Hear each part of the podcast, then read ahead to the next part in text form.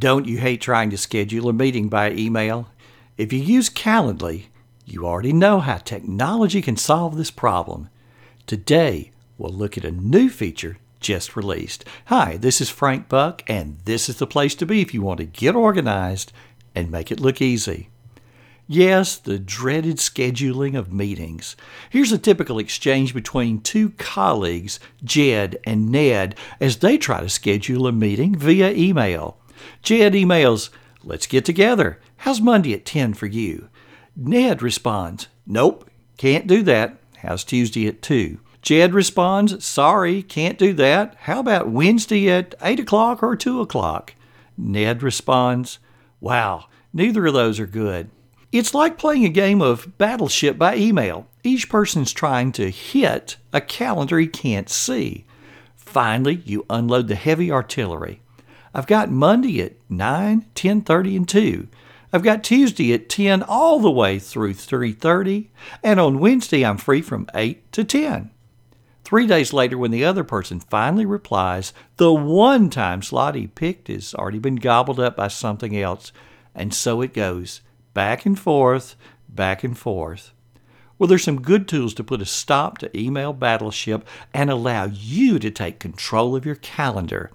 In the body of the blog post, I have a video that demonstrates Calendly. Today's focus, however, is not about having one person pick a time from your availability that works for them. That's how we've always used Calendly. Instead, it's about scheduling a meeting with multiple people where we're trying to find a time where everyone is free.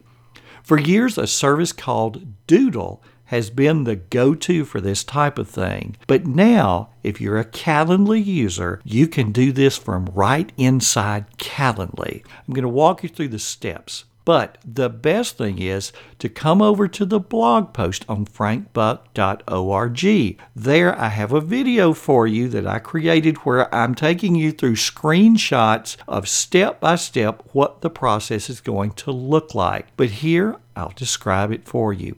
If you already have a Calendly account, simply go to calendly.com and log in. You'll see a button that says Create, and then one of the available choices is going to be to choose Meeting Poll You'll see a replica of your calendar with the meetings and other events that you already have scheduled. And just scroll over to the week that you're interested in scheduling this particular meeting that involves uh, various people. Start clicking on the days and times that you're available and would like to offer up to these other people as available time slots. You'll have the opportunity to fill in a name for your meeting. You'll also have an opportunity to pick uh, how this meeting will be held. Is this going to be in person? Is this going to be a Zoom meeting, uh, Google Meet, etc.? And if it's an, uh, an online meeting, it's going to actually create uh, a link for you, a Zoom link that will be sent to other people, for example. You can even add notes and links uh, in this particular invitation. And very important, you'll have the opportunity to choose to have Calendly